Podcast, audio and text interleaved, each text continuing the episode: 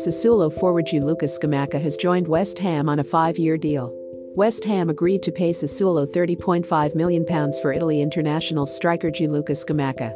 Scamacca was the second highest Italian scorer in Serie A last season with 16 goals from 36 games.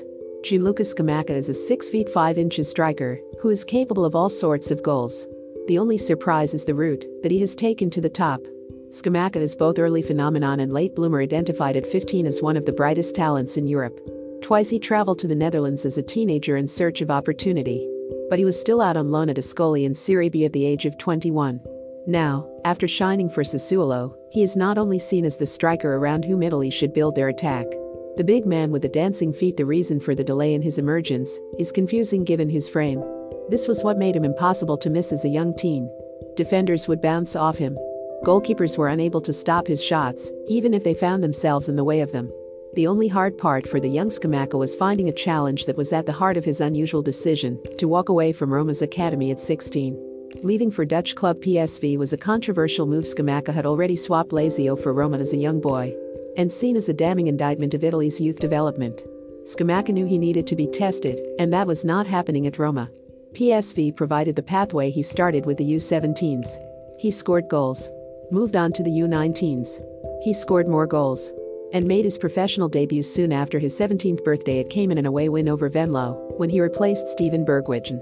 The body was ready, but the mind had to catch up some of Scamacca's qualities were clear even then. His instinct in front of goal was his strength back then, and it is his strength now. He was strong with his head, obviously, because that was the skill that he had developed from a young age. Other aspects of forward play needed more work at that stage the speed of the game and the technical abilities were the major challenges for him.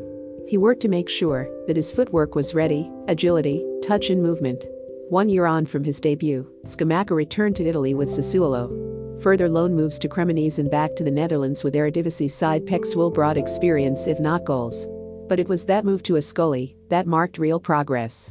His efforts there earned him a loan to Genoa, where his eight Serie A goals persuaded Sassuolo that he was ready to succeed with his parent club. This past season has brought a senior debut for Italy in the level of performance that matches that early promise.